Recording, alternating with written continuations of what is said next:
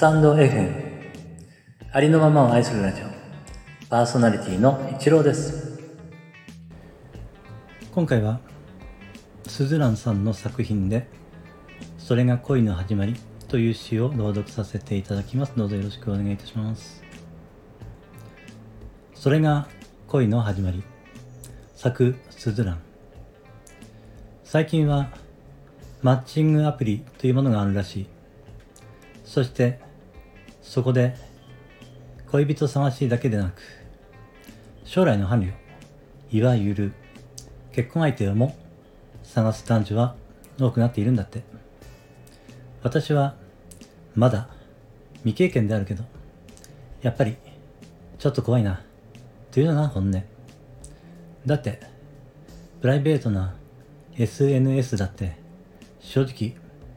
ちょっと持っちゃってるしいかにも可愛く見えるように自分を作っちゃうもんね。きっと男の人もそうだと思うしね。なんていうかお互いが自分の中で最高の自分で勝負している。ということになると相手も自分も思っていたと思っていた人と違う。ってなるのではないかな。人には2つのタイプがいる。恋人を作りたい人と恋をしたい人だ。私は後者かな。まあ恋をしたいというよりも恋をしてしまったと自分の気持ちに後で気づくことが多い。理想の相手を考えて作るのが恋人であるとすれば無意識にしてしまうのが恋なのではないのかな。そんなことを言っていたらそれだから悪い男ばっかり来るんじゃないの？と仲良しちゃんに苦笑いされた。彼女はマッチングアプリもしているし恋人を選ぶのも自分の条件がある。妥協せず自分の理想の人を借りに出る美しい小悪魔ちゃんだ。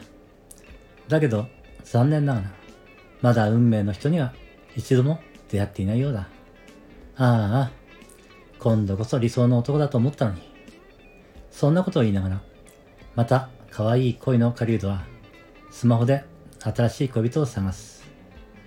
趣味も好みも私と一緒だから絶対気が合うはずなんだけどね。だけど実際にデートをしてみたら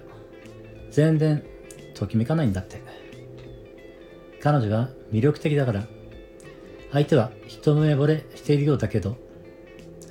条件で選ぶ彼女はどうしても自分の理想の恋人にたどり着かないようだ。だけど恋をするって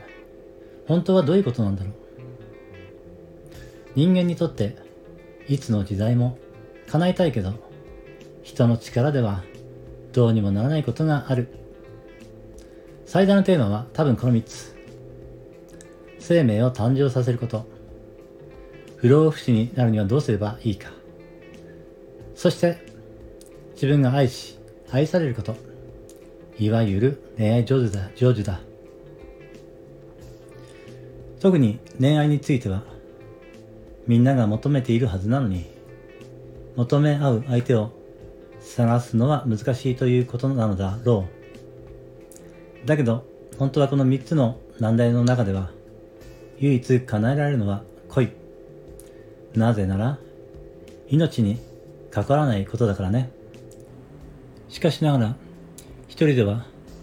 どうにもならないというところが人生難題ベスト3に選ばれちゃうんだろうね。でも恋をするのってまあ人によってきっかけは違うとしても自然に恋をするって自分と違う部分があるから憧れたり尊敬するところから始まることが多いように思う。自分が頑張りたいことを応援してもらったり大変な時に助けてもらった時にも気持ちが動いたりしない？結局小学生とか中学生の時のような恋をした理由のほとんどは必ず胸がドキドキとした瞬間があるはずなんだよ。だってドラマティックな状況でなくても普通の日常でも気づいたら胸がドキドキってしていることもあるわけでさあ、今から一緒に恋を始めましょう。スタンスの恋より、お互いに気づかないふりをして、二人だけの穏やかで優しい恋の方が、きっとお互いに幸せなのではないかなと思う。恋をしていることが分かりやすい時って大体パターンが決まっているような気がする。例えば、こんな感じ。自分自身は全く興味がなかったり、ちょっと苦手だったりするものが、その人が好きというと、なんだか自分の好きな気がするとか、例えば、苦くて飲めなかったコーヒーが、彼のおかげで飲めるようになったとか、今まで興味のなかった曲とか、急にいい曲に思えるとか、彼がいなければ手に取ることのない本に自分にとって支えとなる言葉がされていたとか、絶対に見ることがないであろうジャンルの彼おすすめの映画で号泣しちゃってメイクもぐちゃぐちゃになるまで感動しちゃったとか。今までの自分だったら全く興味がなかったりちょっと苦手なものがその人がきっかけで180度変わるときはきっと恋をしている。自分の好みや趣味は変わらないとしてもその人が好きなアーティストや趣味などがテレビやネットで出ていると思わず見てしまいその人のことを無意識に思い出す。そういう時は自分自身でも恋だとは気づいていない場合が多いのが本当の恋で多分それが恋の始まり。スズランさんの作品でそれが恋の始まりという詩を朗読させていただきました。ありがとうございました。